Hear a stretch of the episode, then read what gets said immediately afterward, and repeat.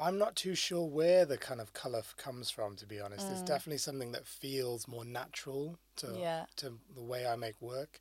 Whenever I try and do something in non-bright colors and kind of you know colors on the edge of taste, the work tends to get a bit bland and boring for me. You know, Yeah. I'm just I feel very comfortable in this kind of like psychedelic world of bright colors and stuff. Hello, and welcome back to the Art Persists podcast, a series by Bosla Arts offering a glimpse into the life of artists and activists from all over the world, here to share their stories with you, the listener. In the season finale, we speak to Murugiah. Murugiah is an award winning multi and interdimensional artist in London, exploring identity, awe, and everything in between. Born in England and raised in Wales with Sri Lankan heritage, Murugiah trained as an architect in London before choosing his current creative path, specialising in fine art, illustration, art direction, typography, and design.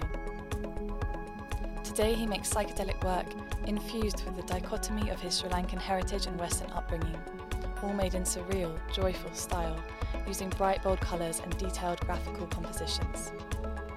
In this episode, Murugiah and I talk about his life, talk about his change from architecture to fine art, and a lot about his work. I'm a huge fan of his. I love his style and the way that he brings this kind of life, warmth, and energy to whatever he creates. We end talking about his recent commission for the UK's Refugee Week and his move into public art.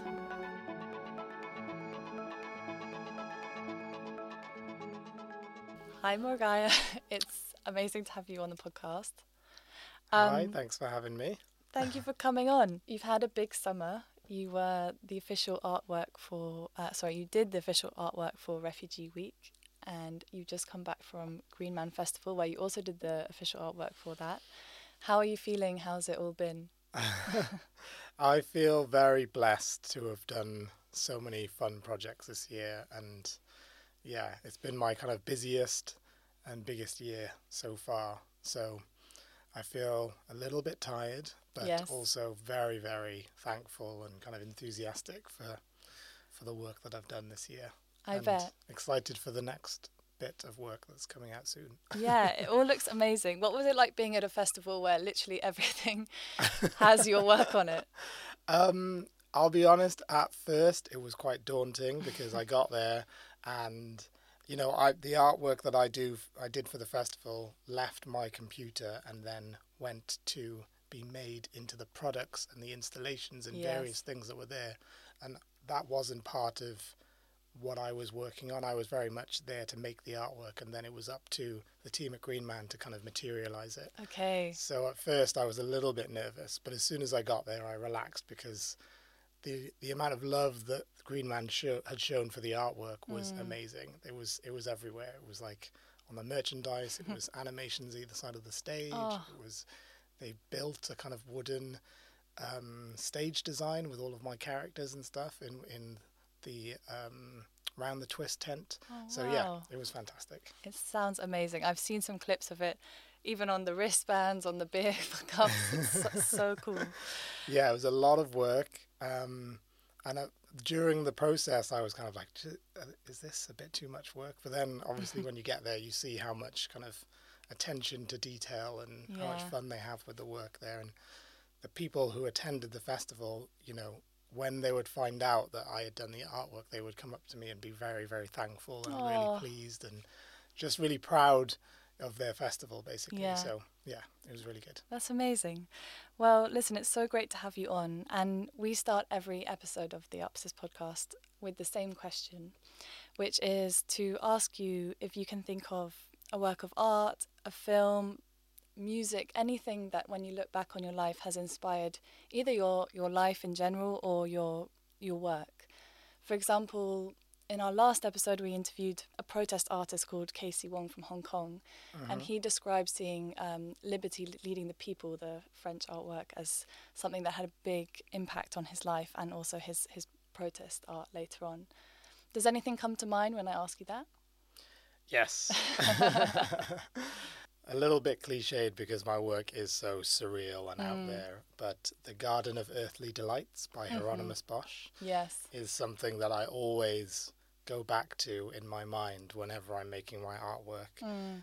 Um, just the characters that Hieronymus Bosch was making at that time, in a time of, you know, when religion was the kind of like popular and um, thing and the big thing at that time, and he was making these very absurd and crazy characters. Yeah. Um, I had no idea, you know, I, I needed to do more research on, as to how um, this type of artwork had come about during that time. But yes, creating surreal and fun, busy compositions is something I do a lot in my work, and that piece of artwork is something that is always in the back of my mind when doing so. Yeah, and as you say that, I can definitely see the parallels and kind of the influences there.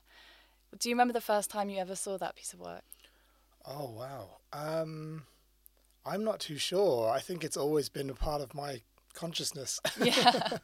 because it's appeared in so many different films and TV shows, and you know, uh, people talk about it all the time. So Yeah. Yeah, it's something that I think has always been at the back of my mind. I can't remember the first time I interacted with it. It must have been in a film. I'm a massive film fan. I couldn't tell you which film, but like, I'm sure I must have seen it as a a young person, you know, as a background to a film or a kind of zoom shot towards it or something. Yeah, Um, yeah. absolutely. And um, so tell us a little bit, if you can, about your early life. Where did you grow up and what was life like for you? Yeah, so I was born in Burton on Trent in Birmingham, and very soon after, my family moved to Wales, Okay. and that's where I went to school. I grew up. I was a teenager. I kind of, you know, that's what I really call a part of my home. You Yeah. know, um, being from South Wales, and um, yeah, very Welsh. Played rugby at school Nice. and kind of spent a lot of time in the art room at my in my school. Um, didn't really do much else besides those two things. and then, yeah, when I was kind of a bit older and deciding to do, deciding figuring out what to do at, uh, for university, um, having the privilege to go to university, um, I uh, chose architecture after a long discussion with my parents. Were they pro architecture or against it? They were pro because um, I wanted to be a fine artist. Okay. and um, I think they were a bit scared of that, Yeah. being kind of immigrant parents, not really understanding the kind of creative arts Mm. um, and how you could succeed or have a job or kind of you know pay your bills as a fine artist. yeah. They they kind of encouraged me to do architecture, Okay. um, which was beneficial because now the work I make is very architectural. It's very composed. There's the way the compositions are put together. They're put together because of my architectural training Yes. rather than um, a fine art training. You Mm. know, so it's made the work more unique and Mm-hmm. kind of the way my brain operates when making the work is an architectural brain. So Yeah. yeah, I, I look back fondly now, but at the time I was like, I really want to do art. so- Yeah, please. and was your household as a kid very creative? Like, were you always drawing and stuff? How did you get into it? I got into it through film, and Okay. my older brother kind of introducing me to movies Mm. um, and showing me movies that probably I should not have seen at the ages that I saw them. Um, I saw A Nightmare on Elm Street when I was like nine years Oh, old. It was very traumatizing. Um, the Terminator franchise, um, you know, I, I was enamored by this metal endoskeleton that Mm. was in that film, and I went to my bedroom to redraw that skeleton kind of multiple times. And I think tho- those watching of movies and recreating them um, in drawing form was the beginning of my kind of love for drawing and art. Okay. Okay, that's amazing. And so you go and you study architecture. At what point did you think, like, I'm not going to be an architect, I'm going to pursue fine art? I didn't really know what I was doing in architecture school because Mm. as soon as I got there, I was making all of my building designs were unbuildable. They were very wacky. they had like giant periscopes coming out of them. They had like over budgeted like you know patterns along the kind of these giant panes of glass. It was every time I did a project, it was weird and wacky, and I didn't really think about it until the end of my architectural course, where my tutors were like, "You're really, really good at designing." The feeling of a building, the kind of walkthrough, the experience, mm. you're very good at presenting this building to us, but what you're not so great at is thinking about the kind of structure behind the architecture that you're Yeah. designing. And you're really good at presenting it. And we think that it would be beneficial for you to kind of go into a graphic design or a kind of illustration Okay. Yeah. um, career rather than becoming an architect. Mm. And at the time, I was like, oh gosh, I've just studied for seven years and I've just been told Seven not years. to do the job. I forgot how long it is. It's a very long course. It's a very long course. But I enjoyed being a student for seven Yeah. years. It was great. Where were you studying? um, I studied at Kingston University. Oh yeah. Okay, nice. Um, do you know it well? Um, not well, but I know of it. You know of it, Yeah. yeah. It's re- it was a really nice place to go to uni because it was London adjacent. You know, Yeah. we could go into town on nights out and stuff. Mm. But we got to have this kind of campus feeling because Yeah. Kingston's such a small area, and you can, you know, you're wandering around the the town, and you can kind of see your fellow students like uh, what they're up to that day and Yeah. stuff. Um, and then I did a year out in industry. I did a post grad at London Metropolitan on Holloway Oh, Road wow. Okay. and then um, another year out in industry, which only lasted six months because that was the time after I was told maybe you shouldn't do this. Okay. But I ended up working for six months and then really realizing I shouldn't do it because all of my hair started to fall out from stress. Oh my god. Yeah, it was really bad. It was really bad. So yeah, at that point, I, you know, I told myself maybe this isn't the right thing to do and Yeah. maybe jump ship and move on to a different career. And how how did your parents react when you told them? when I told them about the hair, they were like, "Yeah, just Okay. just do what you got to do. Yeah, Yeah. we understand. Like you can't, you know, listen to your body and kind of Yeah. yeah." Um, I think the big difference in architecture school is um, you get to design these crazy buildings, these crazy ideas, something that normally a team of people would get to design. You know, so, Yeah. uh, t- a- a- and a team of people would get to design much later in their careers. We're talking Mm. like the types of building projects you get at uni are like um, fine art galleries in Berlin. You know, like Yeah. that's that's what I, my final year project was, and I don't, I haven't seen a kind of contemporary art gallery designed from scratch by a twenty-year-old. You know, it's just Yeah, not yeah. realistic. So when you get into the world of architecture work. Um, Mm. And the hard, cold reality of that, it's a massive shock and Yeah. um, not something I was prepared for. So, yeah, that was my time to go. Yeah. it's so interesting actually because um, for this season of the podcast, you're the third artist I've interviewed who Hmm. started as an architect. Oh wow! Yeah. Who were the other two? So Maybe I one them. one is an artist called Sofia Karim.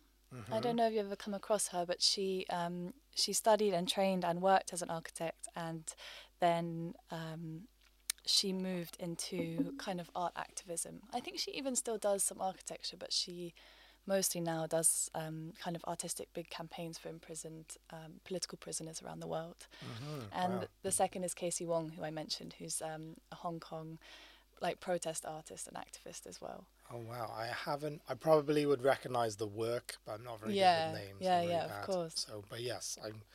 I'm gonna have a look 'em- look them up and see. But it's so interesting that kind of relationship between, I guess, yeah, going to architecture, but then I guess also, you know, using creativity in that way. It's such a good foundation for design in general, Yeah. because you're required at university at architecture university. You're required to be an artist, an architect, an engineer, a graphic designer, Yeah. and an illustrator all in one. Yeah. um, you know, project.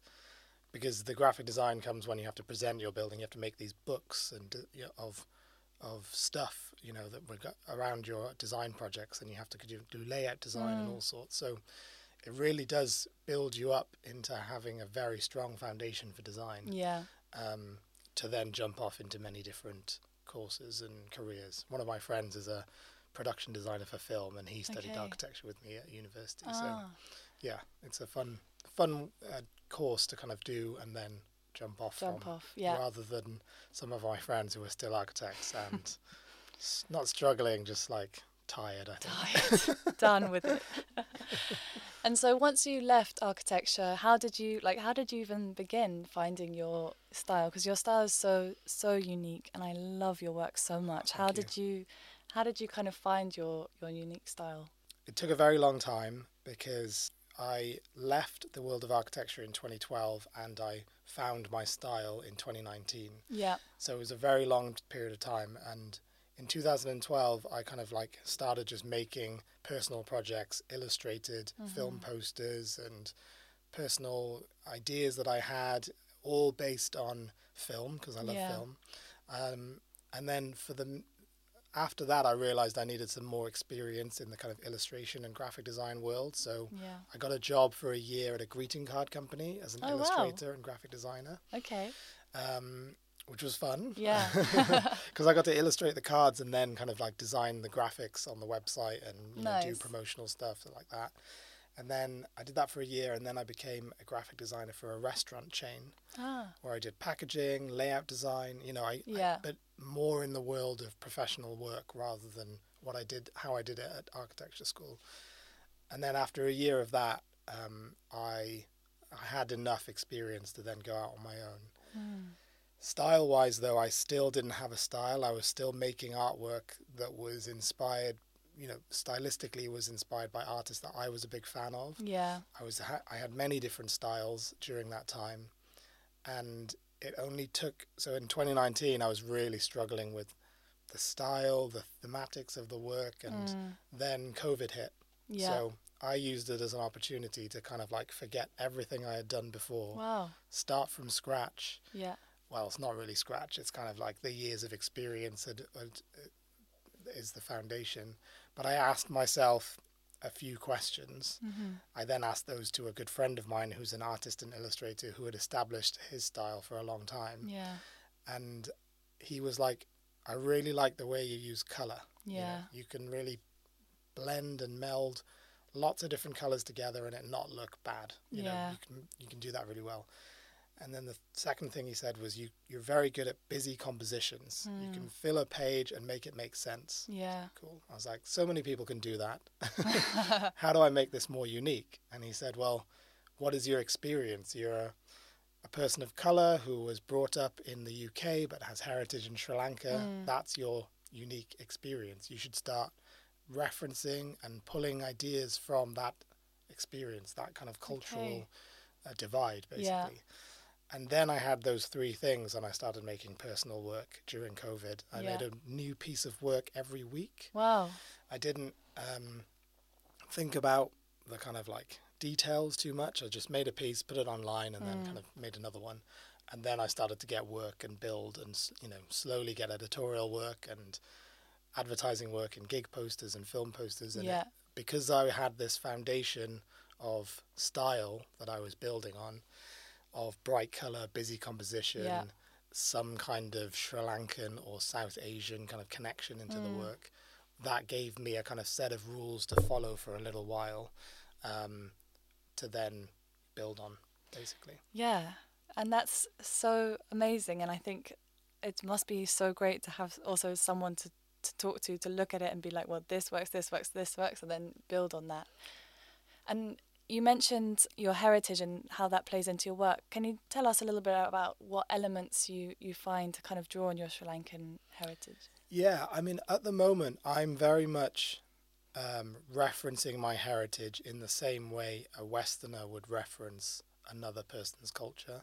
Mm-hmm. I'm looking at it from the out from an outsider's point of view. I'm Yeah. not.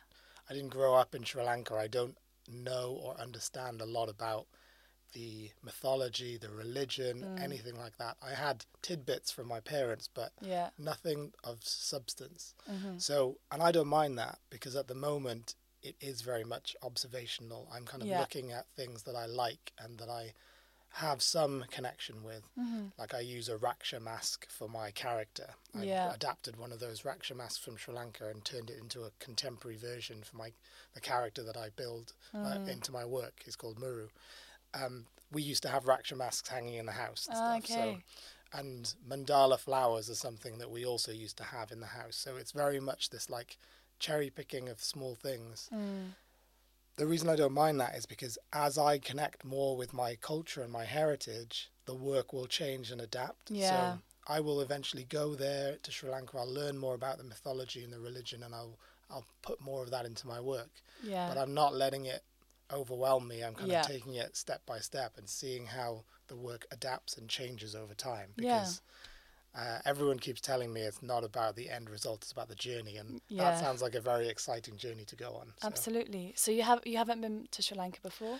I went when I was 16, but this was long before I had a career Yeah. in the arts. So it was, um, and even then, I was, I definitely felt like a Westerner Yeah. because you get treated very differently, and you know, it, it's it's quite interesting. So yeah, Yeah. I'm, I'm looking forward to going uh, again Mm-hmm. um, and kind of doing a lot more research. And stuff. Fantastic. Yeah.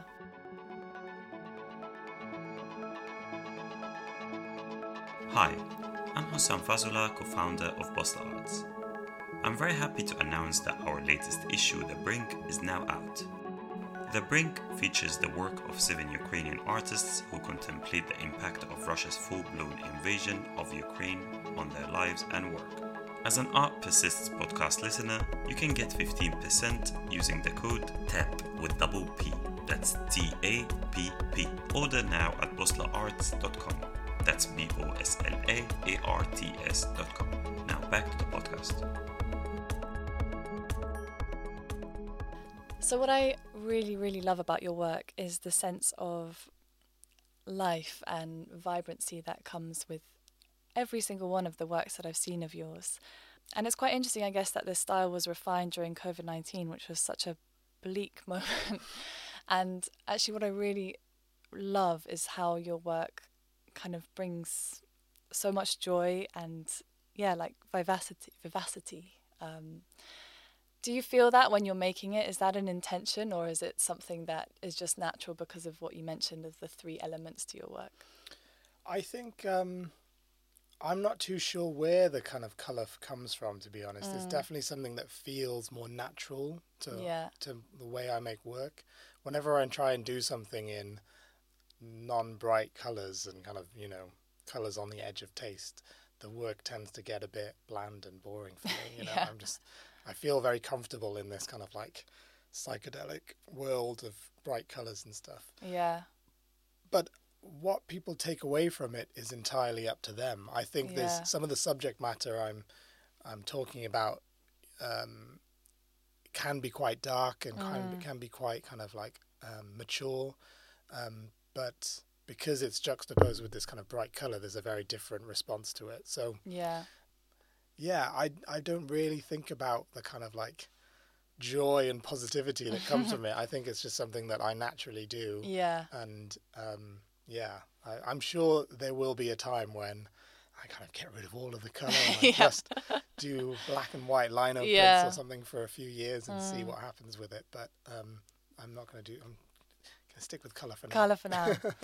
Do you have an example of a time when you, when the subject matter was quite dark and you, you kind of had that process of finding, like maybe found it difficult to create the work? Um, never find it difficult because the ideas are always quite kind of strong in my mind. There's Yeah. two. The way I kind of describe the work now is thematically, the work is about identity. Yeah. and stylistically the work is very much psychedelic colorful Mm. surreal busy compositions so that theme of identity is always the through line now Yeah. in the work and it's kind of people it's my characters struggling with their own identity and Mm. struggling with their own presence in the world Yeah. it's just basically my experience. It's one that being born in the UK, having Sri Lankan parents and not really fitting in anywhere, Yeah. that's all that's what the sense of identity comes from. So Yeah. that is the kind of struggling or like mature content that I'm making. But in terms of the colours, it's never really something I always add those bright colours in and, and I think I struggle with it when I'm talking about it to other people when it's kind of like when they ask me what it's about I'm like it's about this and you know I can I always have a reason for for each piece but Yeah. I prefer to leave it up to the viewer to kind of see what they think of it and Yeah. what they take away from it. No, that makes sense.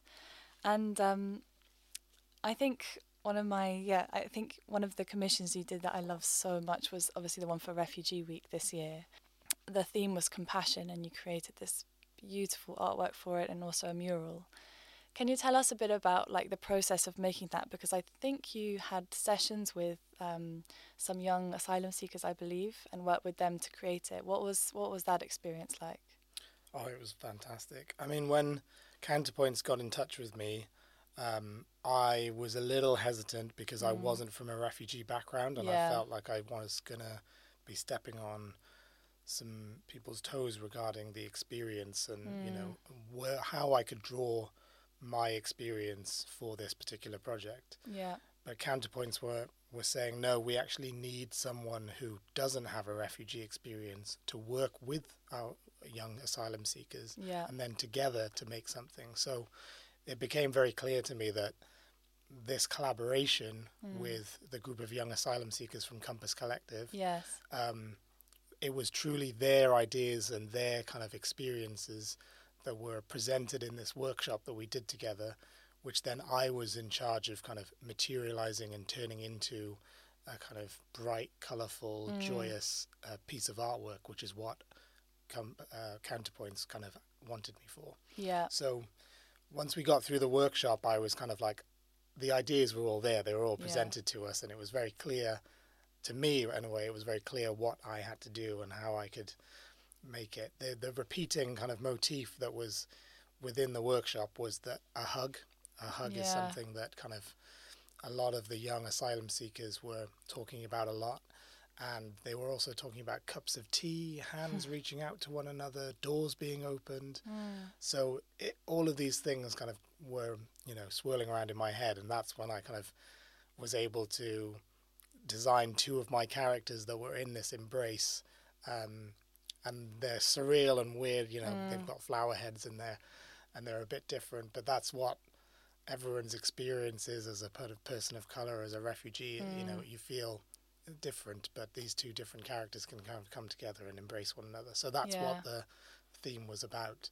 Um, and counterpoints were very happy with the work. It was very exciting, um, and everybody loved it. And then there was talk of a window installation or a Mm-hmm. mural for the South Bank and working with the South Bank Centre. And the Royal Festival Hall was mentioned, and it's a building that is my favourite building in London. Oh, really? Yeah, I love it so much. Being Oh. an architecture student Yeah. and like you know learning a lot about the architecture in London, the Royal Festival Hall, because of its openness and Mm. the way you can kind of walk in from the South Bank at multiple levels, Yeah. and the building opens itself out once you get in there and reveals itself even further. And there are these big communal spaces in the kind of ground floor area, so Yeah. it was really good. So yeah, the Royal Festival Hall, I was very excited, and then I went on a site visit, and it was kind of it came to um, a couple of areas where we could install a mural or a window installation, Mm. and we picked a window that was very very prominent on the South Bank. It Yeah. was between two restaurants right on the South Bank with the London Eye right nearby, Mm. and the window was very deep. So I decided that we could do an installation of these kind of um, silhouettes, these cutouts that could, could be staged at different kind of positions within this um, window uh, depth Yeah. to create this kind of more environmental, you know, experiential kind of feeling. Um, and then I had to adapt the, you know, poster artwork, which was kind of like a, a portrait A2 piece, Mm. into this very large landscape piece. So Yeah. I added some more kind of settings and, and stage elements and, hmm. yeah, created this window installation. It was really, really good. It's amazing, and it, I think it was so important as well that idea of like, yeah, obviously of compassion, and also the idea of embracing someone, especially at the moment where it's so. The kind of government narrative is so poisonous. I was wondering what place you think art has in creating social change or reaching people in ways that, you know, a, a news article can't. I can only really speak of it from my experience on this project Mm. because we gave Counterpoints and I gave the artwork out to as many people as possible to Yeah. use it and adapt it in any way they wanted. Mm. And we got feedback of posters being hung up in various windows, of elements of the design being used for emojis and stickers and kind of Oh. like places to put things. And it was really, it was how we in- hoped the artwork was being used. It Yeah. was being used. It was being made available, and people could kind of use it to then talk about their ideas with other people. So Yeah. from that experience, I think art is incredibly important for that Mm. reason. Um, and yeah, very different to a kind of message on the internet where it's like, you should do this. It's, I Yeah. think giving people the opportunity to take part Yeah. is one of the most important things. Yeah. So making the artwork available and free to download and um, and print off and kind of use how you want to is it gives people the agency and the kind of like drive to want to Yeah. talk about their feelings through the work as well. Absolutely. And have you ever had any pushback from people online or in person, or has it always been kind of positive? With this particular project, there was absolutely no one pushing back. Oh, it was very, very nice. So nice. Everyone was treating it with positivity, and I think because Counterpoints and Choose Love, who we were involved with, Yeah. were their presentation, how they present what they're about and what they do is with they do it with positivity, the same way I do it with my work, and the way I treat people is with positivity and Mm. encouragement. So, I think because of that, it was very much responded back that way. I think yeah. the age old lesson of if you treat people nice, you'll get treated nice. Yeah. You know, so I'm glad we didn't get any pushback. Amazing. I was a little worried because it was so prominent on the South Bank. I thought Mm. the thing might get vandalized or something, but the people at the South Bank ensured me that it was it was a, an area for celebration. The South Bank. It's not one for you know for retaliation in any way. So I'm glad. Amazing. That's the best news ever. and um, I wanted to talk to you actually, kind of drawing on that and the idea of a mural about your the relationship with your art between kind of your online profile where you have lots of followers online and then kind of doing these public art projects and so um, beyond refugee week you also had an immense mural in Saatchi and Saatchi I think and also then different projects like a um, a basketball court that you designed. Hmm how do you like what's your relationship to public art? Do you prefer doing big murals or is it kind of something new and and you you know creates new challenges? Well, another um, adaptation of the Refugee uh, Week project was that Choose Love were involved, Mhm. and they, at the very end of the window installation at the South Bank, they said, "Hey, we've got an opportunity to work with Glastonbury Festival. yes. We want to put this installation as an animation either side of the pyramid stage, and this is a very public piece of artwork. You know, this is two hundred thousand people kind of seeing it on a daily basis Yeah. or over a three day weekend. So my relationship with that, I got very excited and I got Mm. very encouraged because I got some images back of the animations playing either side of the stage, and my heart got very warm, and I, you know, my Mm. eyes kind of started to tear up because of the amount of people that would have seen that piece of work. Yeah. And apparently, it played right before Elton John's oh my set, so I was very excited. So my relationship with public art is that I I love it. I want people Mm. I want more people to kind of see and engage in the ideas that I'm trying to put forward which are about positivity. I've always been someone that I've always been someone that's about positivity and kind of like encouragement. So Mm. the messages that I like to put out there are to a wider audience. yeah Um, the Saatchi and Saatchi mural was, it's um, sadly a private um, mural because it's in the offices Oh, of Saatchi and. Saatchi. So I only get, I, I get the occasional message from a client of Saatchi's who's like, "Hey, I saw your mural. It was really good." I was like, "Thank you, thanks very much." So Uh. um, it's a you know that one's a very different yeah um, response. And things like the basketball court, that was a free project I did for oh a, really a council in um, Essex, I think, I believe. But I was just like, yeah, I'm happy to do this because Oh. it was about.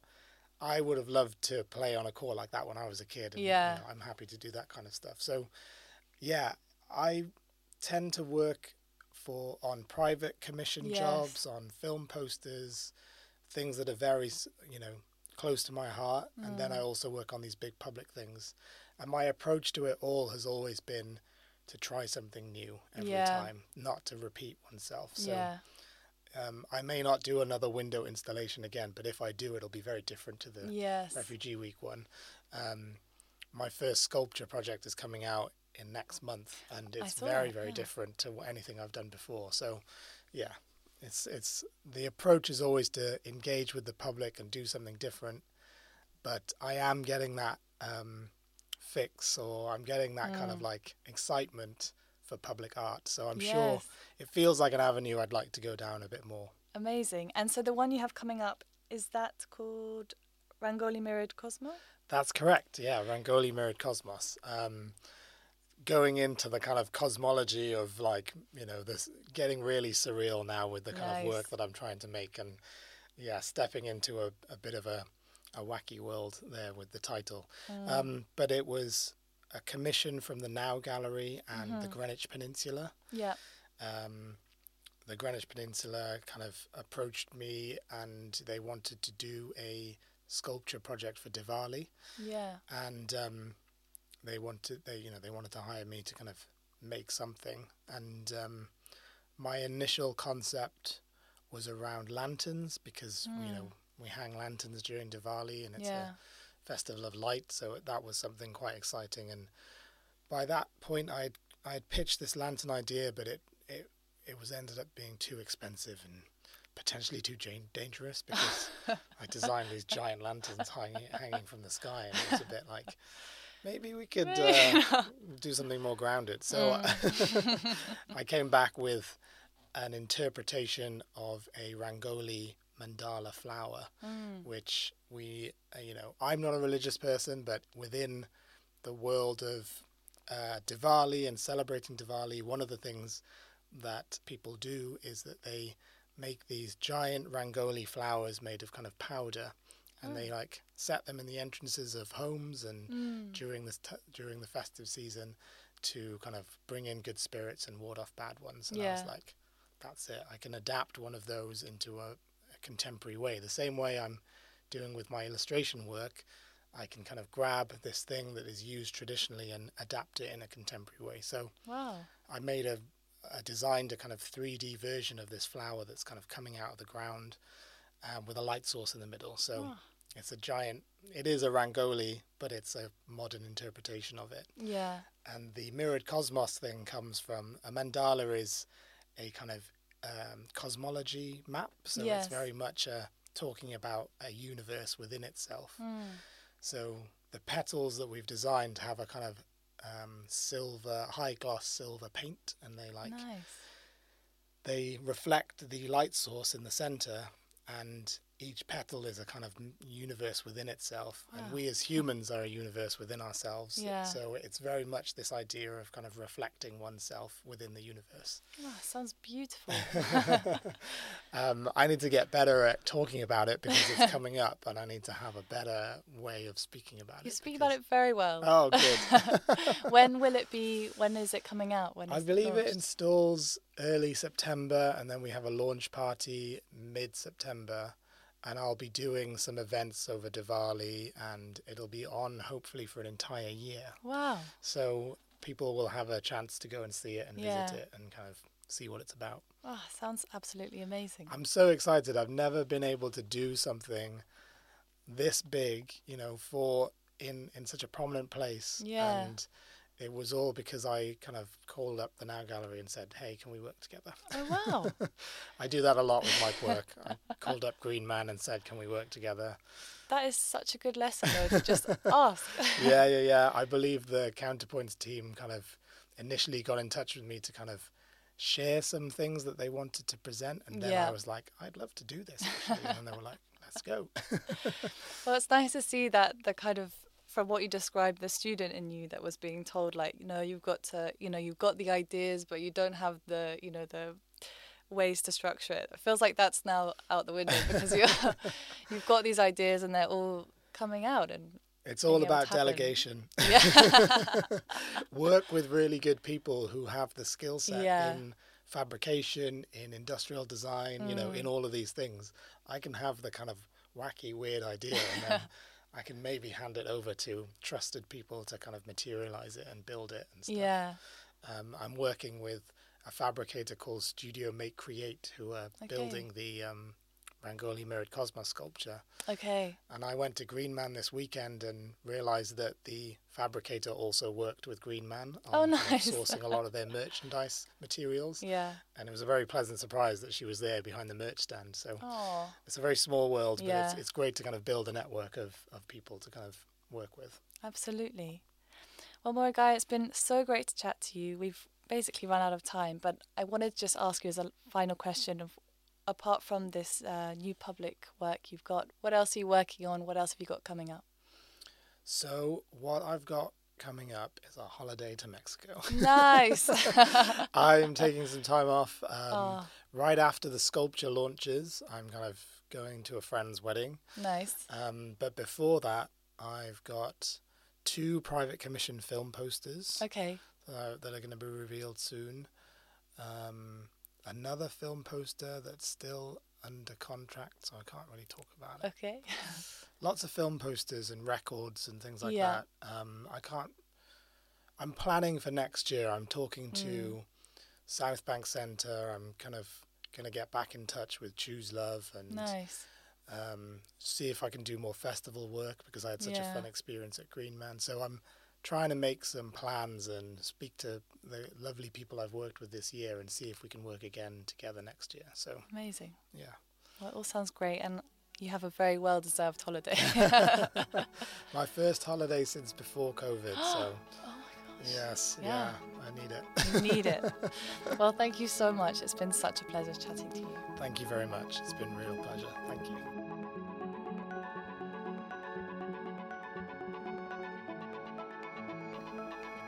We'd like to thank Murugiah for joining us for this week's episode. If you'd like to learn more about his work, as always, you can find links in the episode description. And thank you for joining us for another episode of the Art Persists podcast. If you're enjoying the podcast, please do go back and re- leave a review, follow us, and share it with friends and family you think would enjoy it as well. Only with your help can these important stories be heard. Thanks for listening, and we'll be back soon with season 5.